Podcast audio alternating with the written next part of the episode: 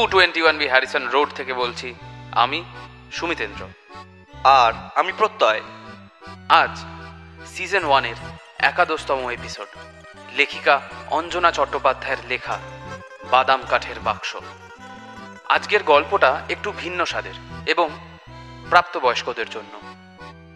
গত বছর অর্থাৎ দু হাজার উনিশের পয়লা ডিসেম্বর মিত্র ও ঘোষ থেকে প্রকাশিত হয়েছে অঞ্জনা চট্টোপাধ্যায়ের প্রথম গল্প সংকলন, জীবনের জলছবি।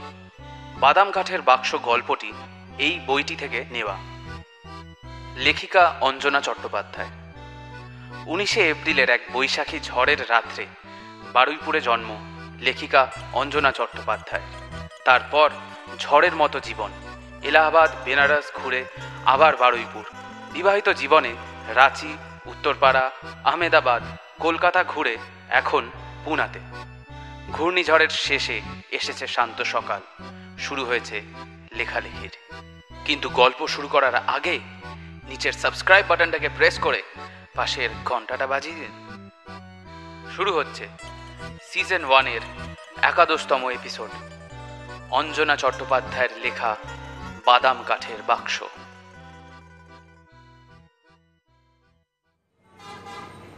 এই বিলটে একটা বোতল দে তো। অর্চনা লিকারের লোহার গ্রিলের সামনে দাঁড়িয়ে হুকুম করল লালটু। কিন্তু লালটুদা তুমি টাকা এনেছো? বোতল না দিয়ে ওপার থেকে প্রশ্ন ছুড়ে দিল অর্চনা লিকারের কর্মচারী বিলটে। অর্চনা লিকার হলো এই অঞ্চলের একমাত্র মদের দোকান যারা দেশি মদের সাথে দু এক বোতল বিলিতিও রাখে। লালটুর পকেটে যা পয়সা আছে তাতে হয়তো গোটা কয়েক বিড়ি সিগারেট হবে। কিন্তু আজ যে খুব নেশা করতে ইচ্ছা করছে লালটু। নেশা না করলে আজ সব কিছু ভুলে থাকবে কি করে? লালটুকে চুপ থাকতে দেখে বিলটে বলল দাদা কিন্তু তোমায় বিনে পয়সায় কিছু দিতে বারণ করেছে। দাদা মানে দোকানের মালিক শ্যামল। তাকে বেশ ভালো মতোই চেনে লালটু। শ্যামল একটু মস্তান টাইপের। বিলটেকে পটিয়ে পাটিয়ে মদ নিয়েছে জানলে শ্যামল বাড়ি গিয়ে ভীষণ ঝামেলা করবে। তারপর লালটুর টুটি টিপে টাকা আদায় করবে। শ্যামলকেও খুব একটা দোষ দেওয়া যায় না। ওই বা আর কতদিন লালটুকে বিনে পয়সায় মদ খাওয়াবে? কিন্তু আজ যে লালটুর নেশা না করলেই নয়। হাতের আঙুলে থাকা সোনার আংটিটার দিকে নজর পড়ল লালটু। পৈতের সময় বড় মামা দিয়েছিল আংটিটা। একটানে সেটা খুলে ফেলল লালটু। তারপর বিলটের দিকে আংটিটা এগিয়ে দিয়ে কড়া স্বরে বলল আচ্ছা আচ্ছা এখন এটা জমা রেখে একটা ভালো বিলিতি মদ দে তো। আচ্ছা আর আংটিটা সাবধানে রাখিস, ঠিক আছে? পরের মাসে টাকা দিয়ে আংটিটা ছাড়িয়ে নিয়ে যাব। একটু ইতস্তত করে লালটুর হুকুম তামিল করল বিলটে। খবরের কাগজ জড়ানো মদের বোতলটা হাতে নিয়ে বাড়ির দিকে পা বাড়ালো লালটু। ওর বাড়ি থেকে বের হওয়ার সময় পশ্চিম আকাশে একটু একটু করে ধোঁয়াটে হতে শুরু করেছিল। এবার ধীরে ধীরে জ্যোৎস্না ছড়াতে শুরু করল পূবের আকাশ।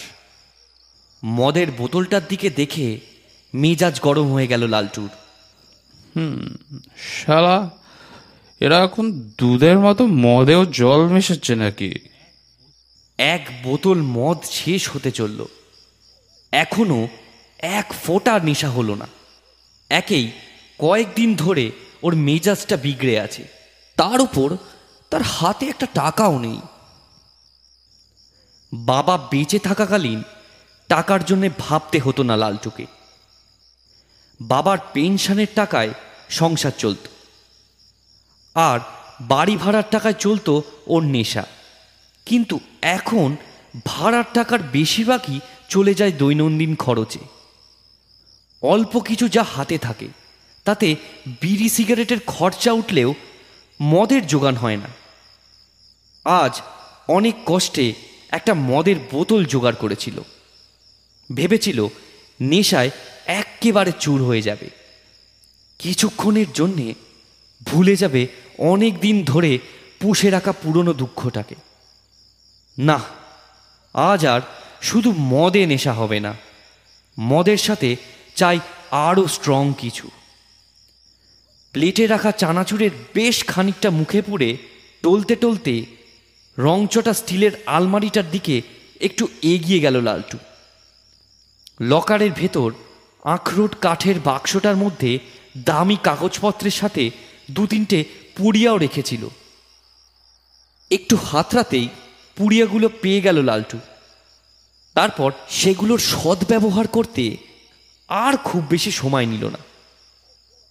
মাথাটা বেশ ঝিমঝিম করছে এবার। ঘরের মধ্যে গুমোট লাগাতে লালটু মদের বোতলটা হাতে নিয়ে অন্ধকার সিঁড়ি দিয়ে তিনতলার ছাদে উঠে এলো। ছাদে বেশ একটা ঠান্ডা ভাব আছে। ফুরফুরে হাওয়া দিচ্ছে। বাকি মদটা বোতল থেকে এক্কেবারে গলায় ঢেলে দিল। গলা, বুক সব জ্বলে উঠলেও মনের মধ্যে জলা আগুন খানিকটা নিবল ঝাপসা চোখে একবার আকাশের দিকে দেখল লালটু। থালার মতো চাঁদ উঠেছে আজ। মেঘগুলো আকাশ থেকে ধীরে ধীরে নিচে নেমে আসছে। ছাদটা আর ছাদ নেই। একেবারে সিনেমায় দেখানো সমুদ্রের মতন হয়ে গেছে। মিনি স্কার্ট পরা মানুষেরা ঢেউয়ের তালে তালে নাচছে। লালটুর খুব ইচ্ছে হলো গান গাইতে। গলা ছেড়ে গিয়ে উঠল Love me, love me, oh dear, love me. সব কিছু কেমন ধোঁয়া ধোঁয়া লাগছে। ঘুমে চোখ জড়িয়ে আসছে লালটুর। মানুষীদের টাটা করে এবার নিচে নামতে হবে। কিন্তু ওদের মাঝখানে ওটা কে দাঁড়িয়ে রয়েছে?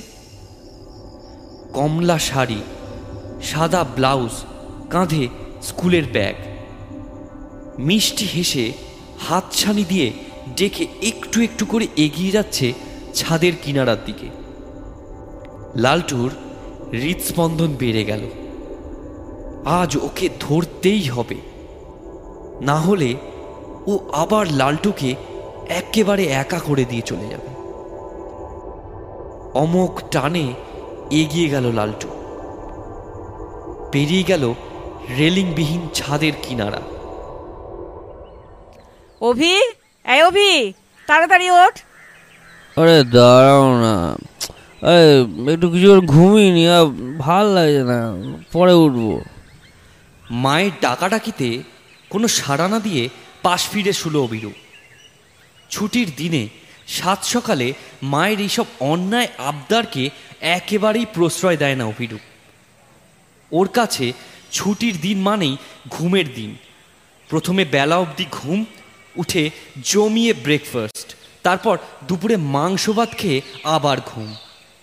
আর দেরি করিস না অভি, এখনই উঠে পড়।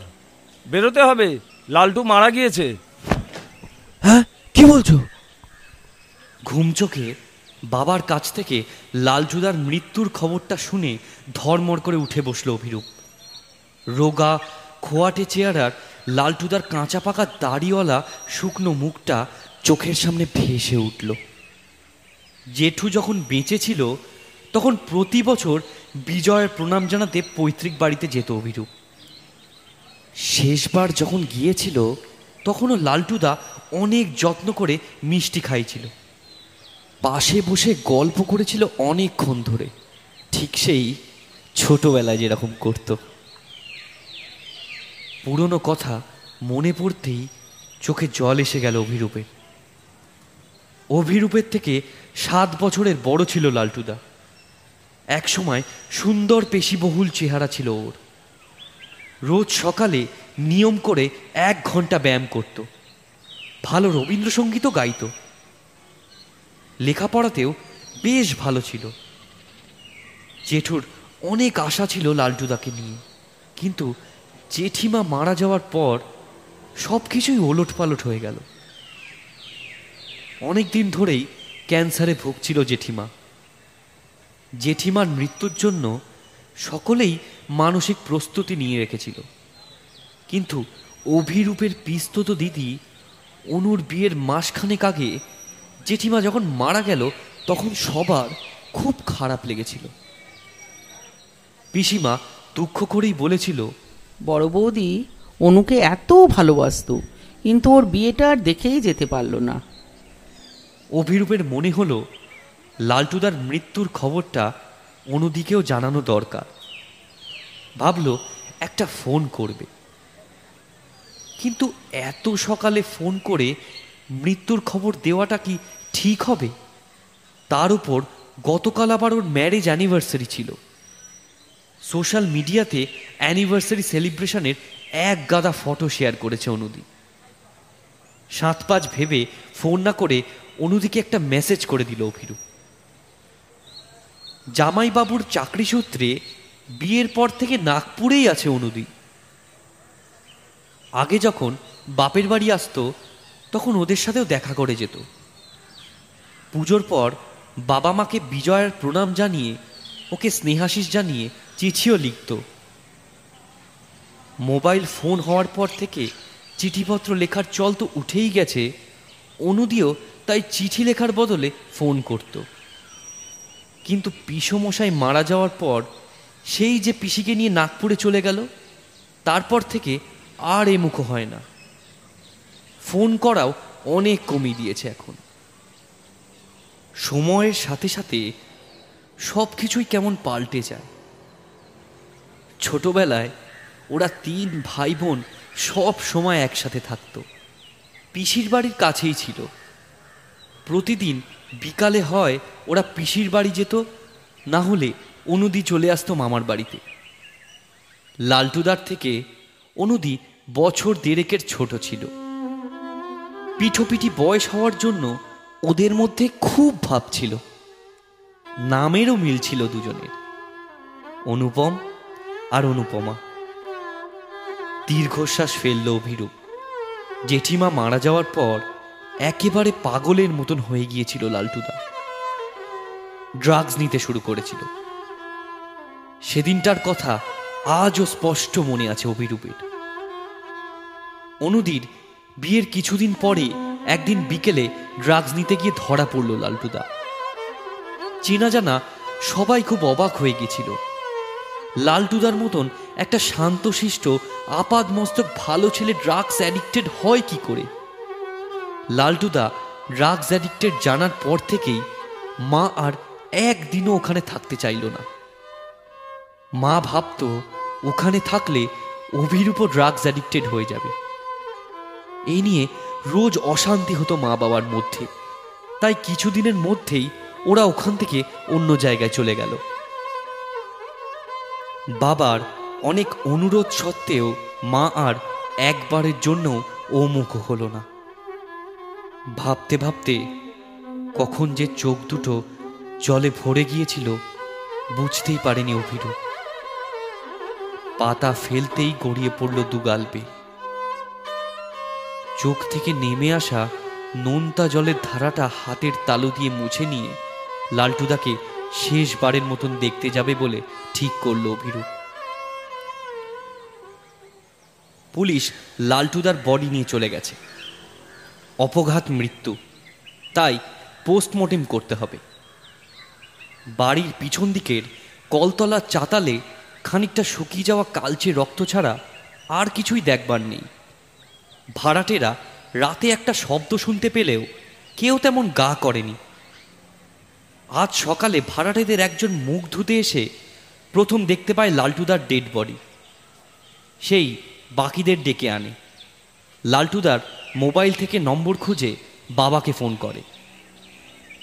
দোতলায় লালটুদার ঘরে চলে এলো অভিরূপ। আগোছালো ঘর, কাঁচের গ্লাস আর চানাচুর দেখে বুঝতে অসুবিধা হলো না কাল এখানে বসেই লালটুদা মদ খেয়েছিল। ঘরের চারদিকে দেখতে দেখতে হঠাৎ অভিরূপের চোখ পড়ল ঘরের কোনায় থাকা স্টিলের আলমারিটার দিকে। আলমারির লকারে সবসময় চাবি দিয়ে রাখত লালটুদা। অভিরূপের খুব দেখতে ইচ্ছা করল, ওই বন্ধ লকারটার ভেতর কি আছে? আজ আর চাবি দেওয়া নেই লকারটায়। লকারের ভেতরে টাকা, পয়সা, হিরে, জহরত এসব কিছুই নেই। রয়েছে শুধু একটা কাঠের বাক্স। আরে এই রকম একটা বাক্স তো অভিরূপের কাছেও আছে। অনুদি ভাই ফোটাই দিয়েছিল। কাশ্মীর থেকে আনা কারুকার্য করা আখরোট কাঠের বাক্স। লালটুদা আবার অনুদিকে জিজ্ঞেসও করেছিল গয়না রাখার বাক্স? এটা নিয়ে আমি কি করব? কেন? তোমার প্রেমপত্র রাখবে? হেসে জবাব দিয়েছিল অনুদি আর কৌতূহল চেপে রাখতে পারল না অভিরূপ। ভিতরে কি আছে দেখবার জন্য তাড়াতাড়ি বাক্সটা খুলে ফেলল। হলুদ হয়ে যাওয়া বেশ কয়েকটা পুরনো কাগজ সযত্নে রাখা আছে বাক্সটাতে। কাগজগুলো আর কিছুই নয় লালটুদাকে লেখা কয়েকটা চিঠি। পড়তে পড়তে কান মাথা গরম হয়ে গেল অভিরূপের। সবকটাতেই রয়েছে লাগাম ছাড়া ভালোবাসার কথা। লালটুদার যে এমন একজন গোপন প্রেমিকা ছিল, সেটা মানতেই পারছে না অভিরূপ। কিন্তু হাতের লেখাটা এত চেনা লাগছে কেন অভিরূপের? আগেও কয়েকবার দেখেছে বলে মনে হচ্ছে, কিন্তু কোথায় দেখেছে কিছুতেই মনে করতে পারছে না। স্মৃতি রোমন্থন করতে করতে এবার সব কিছু স্পষ্ট মনে পড়ল অভিরূপের আর মনে পড়তেই স্তম্ভিত হয়ে গেল। অনেক বছর আগে এই একই রকম নাগপুর থেকে আসা অনুদির চিঠিতে দেখেছে। ঠিক এই একই রকম হাতের লেখা।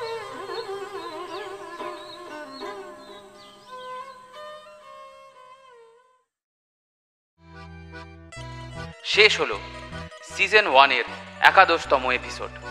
লেখিকা অঞ্জনা চট্টোপাধ্যায়ের লেখা বাদাম কাঠের বাক্স। গল্পটা ভালো লাগলে আমাদের ভিডিওটা লাইক করবেন এবং নিচে কমেন্ট করে জানাবেন। দেখা হচ্ছে, আসছে শনিবারের পরের শনিবার, ঠিক রাত নটায়, two twenty one B, Harrison রোডে।